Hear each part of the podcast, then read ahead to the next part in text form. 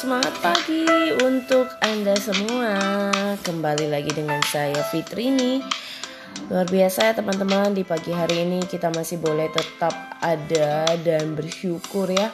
Nah, teman-teman, kali ini kita akan berbincang seputaran bagaimana ya cara uh, ini ya mengontrol emosi kita jujur saya pribadi juga belajar ya di saat saya mengikuti terapi bagaimana pemberesan diri itu istilahnya adalah bagaimana merilis diri ya jadi kayak cara simpelnya di saat kadang kita gampang ya ter, terpancing emosi dengan lingkungan kita, orang di sekitar kita, karena kondisi yang buat kita kadang jadi emosi, gampang marah.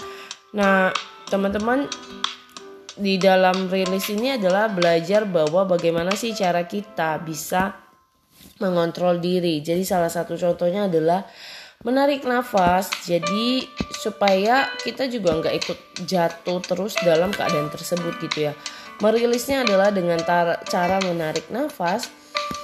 Kemudian Anda mengizinkan semua yang ada yang terjadi ini dilepaskan dari akar sampai ke dalamnya ya. Jadi kayak bener-bener dilepaskan semua dan hembuskan nafas gitu.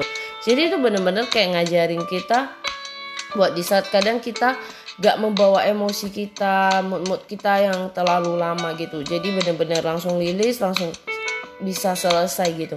Nah kadang ada perasaan-perasaannya jadinya kadang ada yang rasa pusing, ngantuk, eh, capek gitu ya. Itu memang ada hal yang seperti itu di fisiknya.